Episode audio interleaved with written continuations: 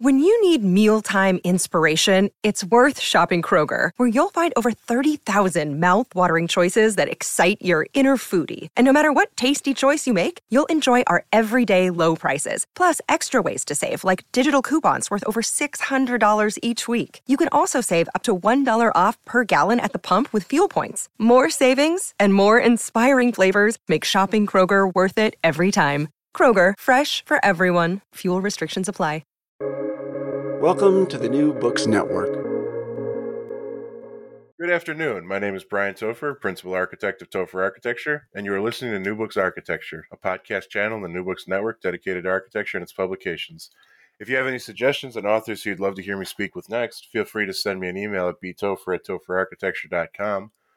Today's guests are Fred Delcomyn and James Ellis to talk about their book, A Backyard Prairie The Hidden Beauty of Tall Grass and Wildflowers. Both Fred and James served on the board of directors of the Grand Prairie Friends. Fred is a retired professor of University of Illinois and a, a certified master naturalist and author, and James is a botanist with the Illinois Natural History Survey. Thank you both for being here with me today, and welcome to the show. Thanks Thank for you. the invitation, Brian. Now, before we begin, can you both maybe tell us a little bit more about yourself? Uh, maybe Fred, you want to start us off? Uh, well, as, I, as you said, I'm a retired professor uh, at the university, and uh, my area of expertise was life science, biology, more specifically entomology, the study of insects. But I've always had an interest in the outdoors, and uh, that really was what uh, uh, led to this book that we can get into. Yeah, and and I, am a, a, botanist and trained in botany and plant ecology, and I've worked at the Natural History Survey at the University of Illinois for over twenty years. Uh, for the past five years, my job has been the uh, as the natural areas manager for the university, where I manage and maintain over um, a thousand acres of, of property set aside for teach, teaching and teaching and research. Uh, but of course, I've uh, been a longtime volunteer with with um, Grand Prairie Friends, as as you mentioned in, in your intro. Both Fred and I are volunteers with that organization. Uh, it's a, a not for profit conservation organization and uh, land trust right here in East Central Illinois, with uh, you know a mission to preserve and protect and, and manage prairie and forest um, uh, natural areas um, in, in in in the region. And so I've had a keen interest in in in prairie and prairie ecology and conservation and restoration for many years. Great, thank you both. And so, you know, what I wanted to start right off with was, the, I'm sure the question you get a lot. You know, what led you both to take on this book and then also what's a very interesting point that i don't often get with some of the books i read this was tested you know in a very personal laboratory when, when literally a backyard. Right. Well um, the backyard actually it's a front yard but uh, when we titled the book we thought backyard prairie sounded a lot more cool than front yard prairie. Um, my wife and I lived uh, in town Urbana, which is the uh, uh, one of the twin cities, Urbana Champaign, where the University of Illinois is located. And in 2001, we bought five acres. We moved to five acres just outside of town. It was half wooded and half being farmed. And when we walked out the front door, what we saw was corn or soybeans uh, and a little bit of a garden uh, just depending upon the the uh, the year, since they alternated the crops. And we thought, well, that's not a very inspiring sight. And uh, I'd always been interested in nature. My wife has always been interested in nature, and so almost as a lark, we just said, well, let, us see if we can't plant a prairie out here. So in 2003, that's what we did. We started a prairie and uh, with help from a variety of sources, the Illinois Department of Natural Resources, and so on.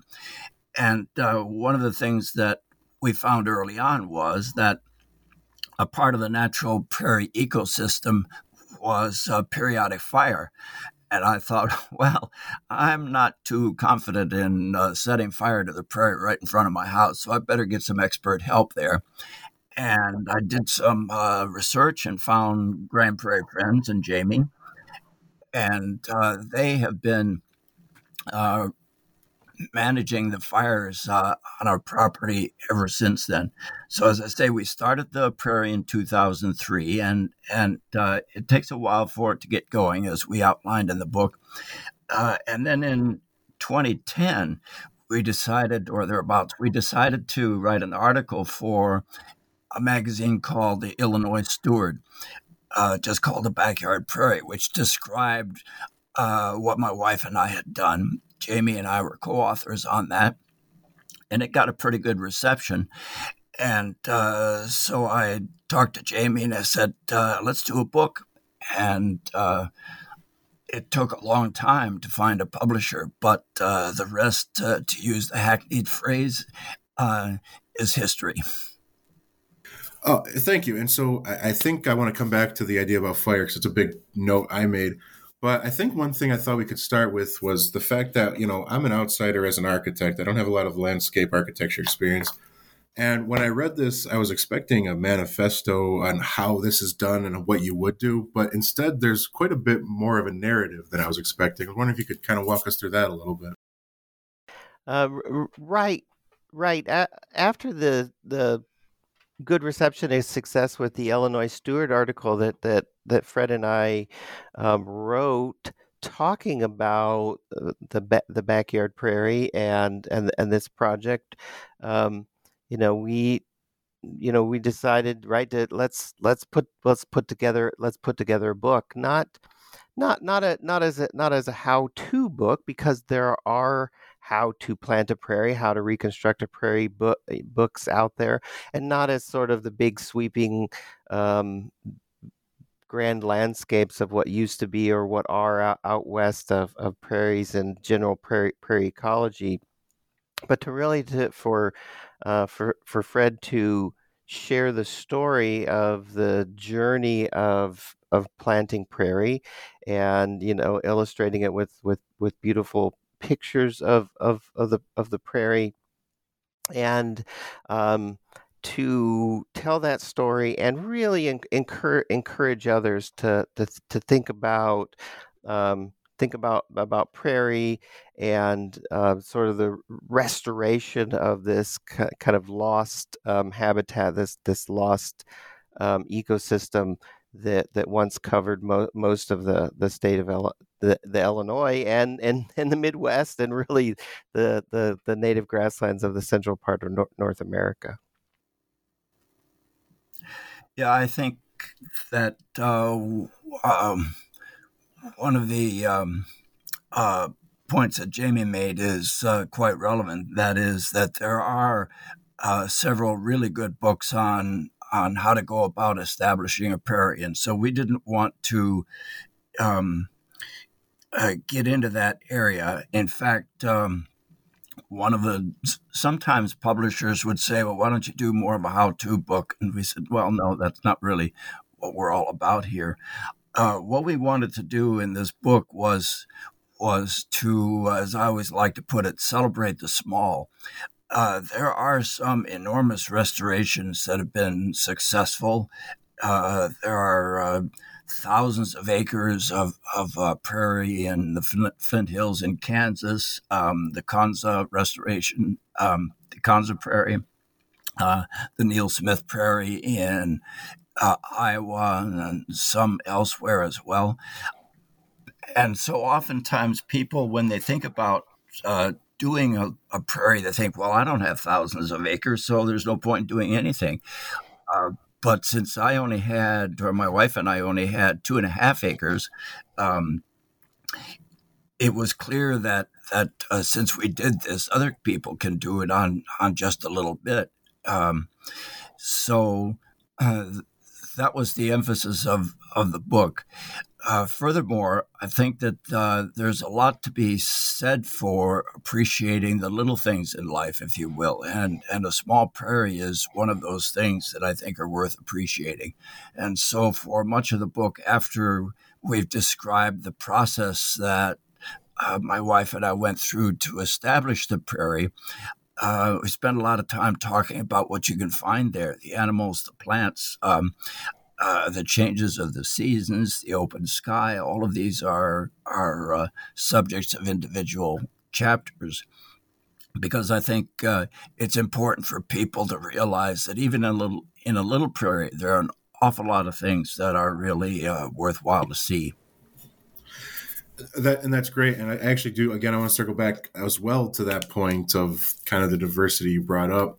But one thing before I even got into your book, and I know right at the beginning there's an anecdote, but uh, you know I, I saw that you both kind of have dealt with a lot of prairies on college campuses, and the first thought that came to my mind is that I would I can't imagine seeing this on a campus there, there, you know, a lot of campuses and a lot of people in general have been kind of conditioned to have very neat, orderly, tidy, manicured lawns. And so, I guess the question that I have is, you know, you you mentioned you you t- you tend to a lot of acreage of this on a campus.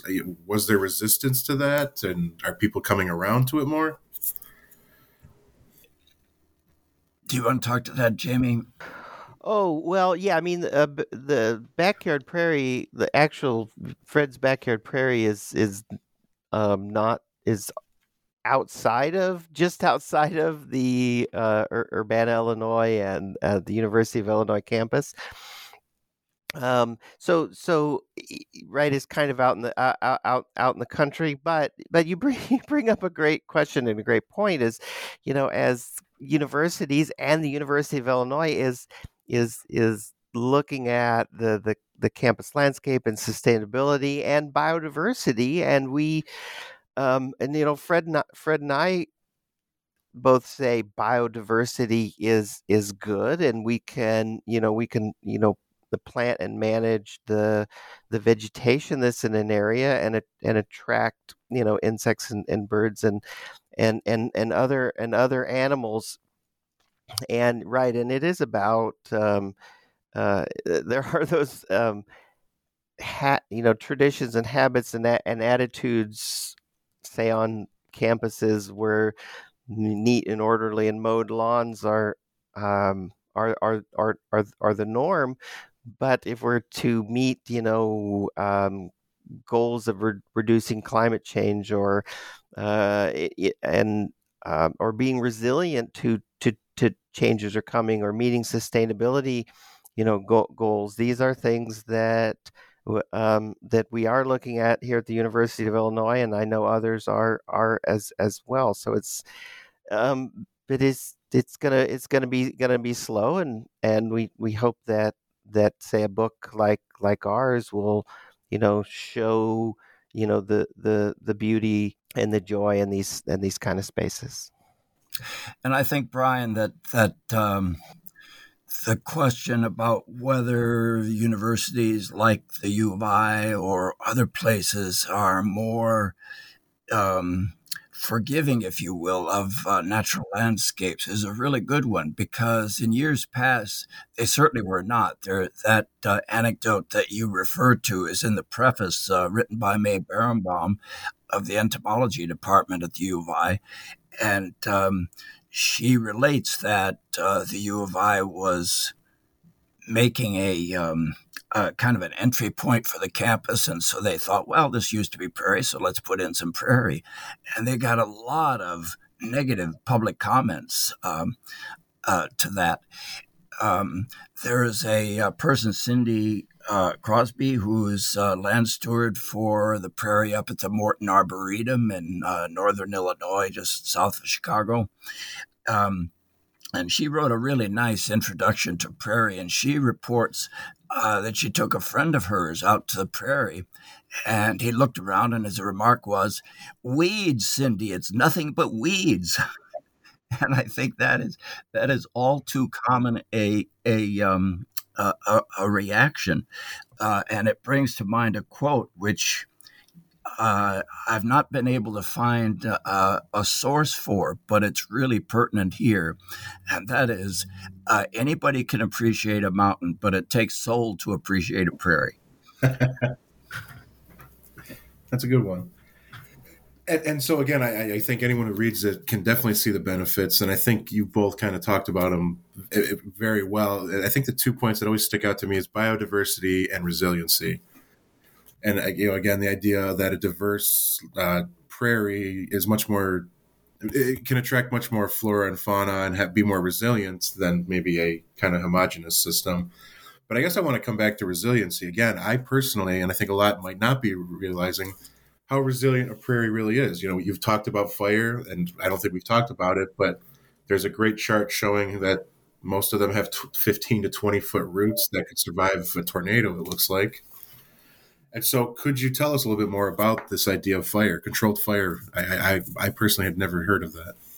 Sure. Yeah. Um, as as Fred mentioned earlier, we uh, we started the journey of our friendship with really Fred reaching out and asking for some help with prescribed fire management and um, on on on the prairie, and I have um, you know e- experience and and and training, planning and and managing and implementing uh, pres- prescribed fire, and we're lucky with Grand Prairie Friends and with my current job to have also you know tools to to help to help carry that out.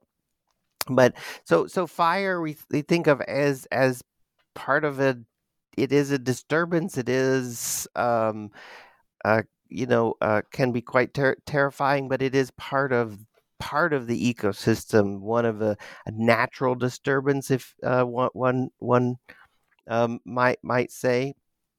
Uh, there were millions of acres of tallgrass prairie across the, El, Illinois. His his historically over sixty percent percent of the of the state, and and the the the the hundreds of plant species that that are part of this e- ecosystem were uniquely adapted to the um, to periodic fires, and then also some of these some of these uh, different weather and and and climate climatic events.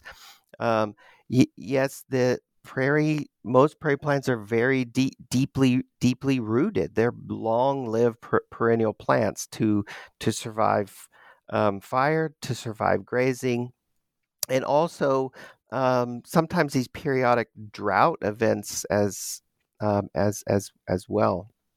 Um, and and and you historically you people always think about like well where where did fires where did the fires come from? We're very used to uh, some maybe what we, uh, natural fires out out west where there's dry lightning strikes or and those sorts of things and also lots of accidental fires by humans and a lot of the evidence we're, we're seeing now and you know digging into the historic record that that people have been setting fires here in um, you know in in the central part of uh, of North America and the Midwest for for for a very long time. So native peoples were here, and they were they were, you know, there were accidental set fires by them, or purposefully set set fires for you know for for hunting and such.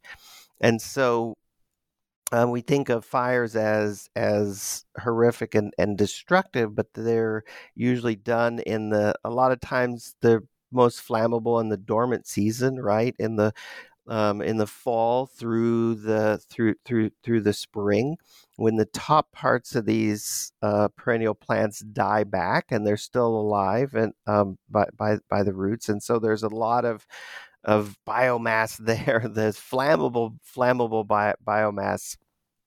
And um, uh, that that that that readily readily burns. And um, a lot of these plant species respond positively this the the season after after after a fire.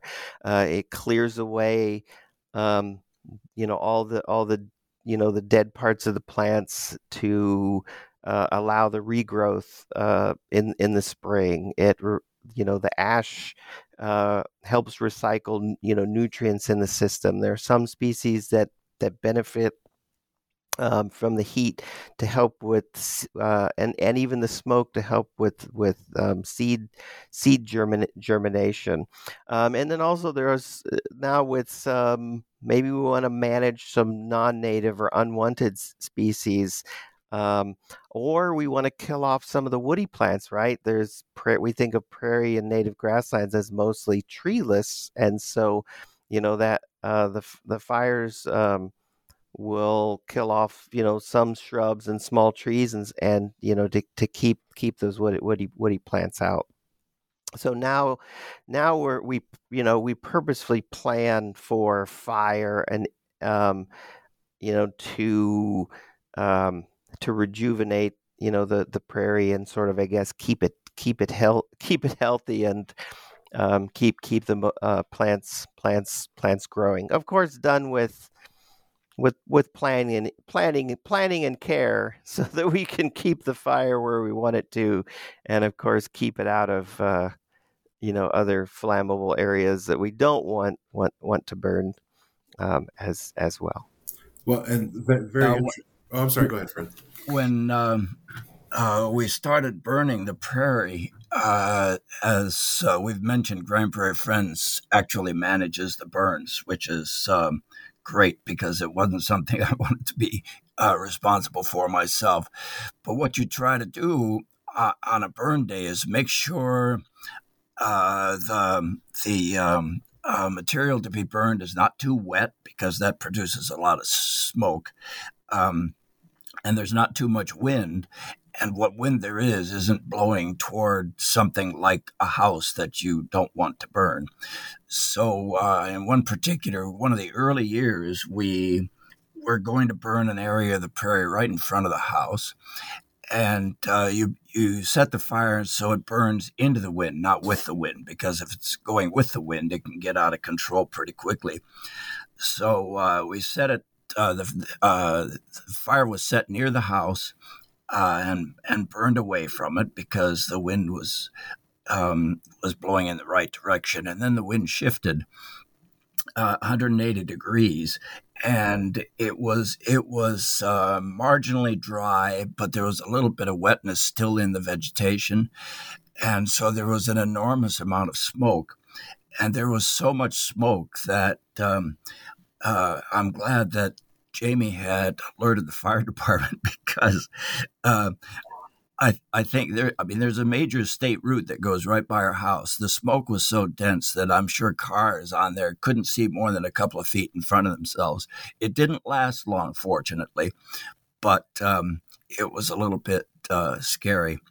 And from um, uh, the literature of early uh, settlement times and early visitors, we did uh, we we looked into some of the early um, uh, literature, we have a quote at the beginning of each chapter, which is uh, relevant to the subject from uh, visitors from 100 or 200 years ago.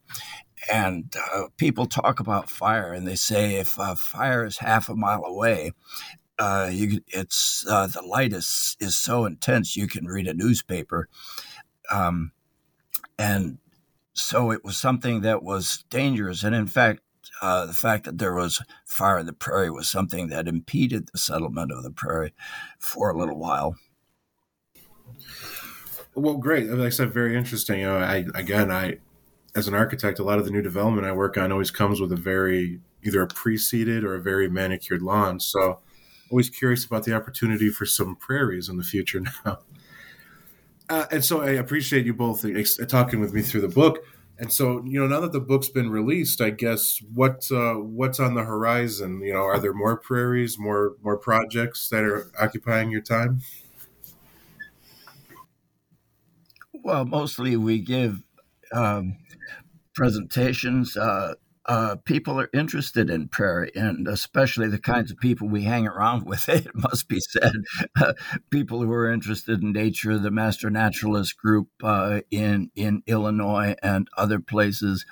I mean, we've given presentations at the uh, Danville Public Library, for example. Danville is about uh, what is it, forty miles um, east of here, Jamie, something like that. Um, down in in uh, Charleston at, at a nature center down there, uh, at uh, local bookstores, a number of interviews like this one. So that's that's been uh, uh, pretty much uh, time consuming. I'm still interested in in prairie um, from a broader perspective, but the kinds of things that I want to know are the kinds of things that are either not knowable or very difficult to find out. For example, being in an entomology department, I was interested. I am interested in insects. Um, well, you can do surveys of what insects are in prairie now, but there were no surveys. There were no entomologists who visited the prairie before it was plowed under. Um, and so, to get any kind of an estimation of uh, types of insects, densities of insects, or anything like that in the open prairie is very, very difficult to do. So uh, that's been an impediment to me following up on on uh, my interests. Jamie's got a full time job, so he's got other things well, by him too. Yeah, I, right, right. Like, like I, I mentioned, I manage and maintain about a, a, a, thousand acres at about ten sites for the University of Illinois. And interestingly, it's mo- mostly, most, mostly forested, forested property. But I do get a chance to do, um, you know, some some fire management on some pl- planted prairie and gra- grassland grassland areas there. But yeah, like like Fred Fred mentioned, right now it's it's really about um, right ta- talking to as many people as we can, and you know accepting invitations to to do interv- interviews like this, or or go go give present presentations. Um, right to to encourage others, and so we can right get so uh, and I I field emails and phone calls quite quite often. People see, seeking, you know, ed, ed, advice about na- native plants and um, plant, you know, put you know, putting biodiversity back on the landscape. It's it's it might be very small um, steps, but but I think uh, you know every every every yard um, counts. And uh, oh, Grand Prairie Friends will we have a uh, native plant sale that's coming up in in in May, and so then that's an opportunity, right, for uh, the at least local folks here in East East Central Illinois to actually go and purchase you know so, some of these some of these species that we highlight in in the book and um, plant and nurture in in their in their own yards.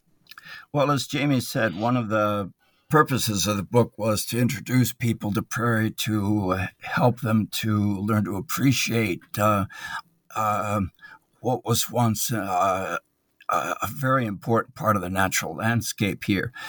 Uh, when you do a book like this, I mean, you, you sort of expect there'll be people who read it that that uh, you don't know, and it'll have uh, consequences that you don't know about.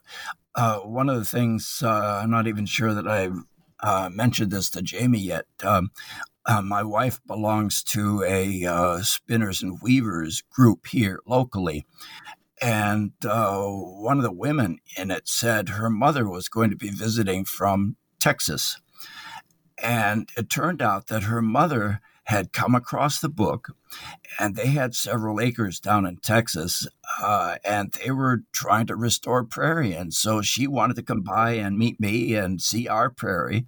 Um, and so, so uh, she did, and and uh, we had a good time. But to think that there would be this really far fetched, if you will, connection. If somebody wrote it in a book, said, "No, no, that can't ever happen. That's not true to life," uh, but it did. So, so uh, the tall grass prairie that we wrote about did, in fact, extend down into Texas. So. We talked about the kind of uh, restorations you might be able to do down there. And that's, uh, I have to say, uh, a very gratifying uh, consequence of having done a book like this. Just the thought that that uh, people read it and uh, are inspired to do some of their own recreations is uh, very satisfying. I can only imagine. Well, thank you both again for taking the time to talk with me today. Well, Brian, I really appreciate the, the, the invitation to uh, talk about our book and share the joy of the prairie. Yeah, thank you very much. Uh, uh, as you have no doubt learned now, uh, we're both more than happy to talk about prairie. yeah, and for everybody listening, the book is A Backyard Prairie The Hidden Beauty of Tallgrass and Wildflowers. Thank you for listening and have a great day.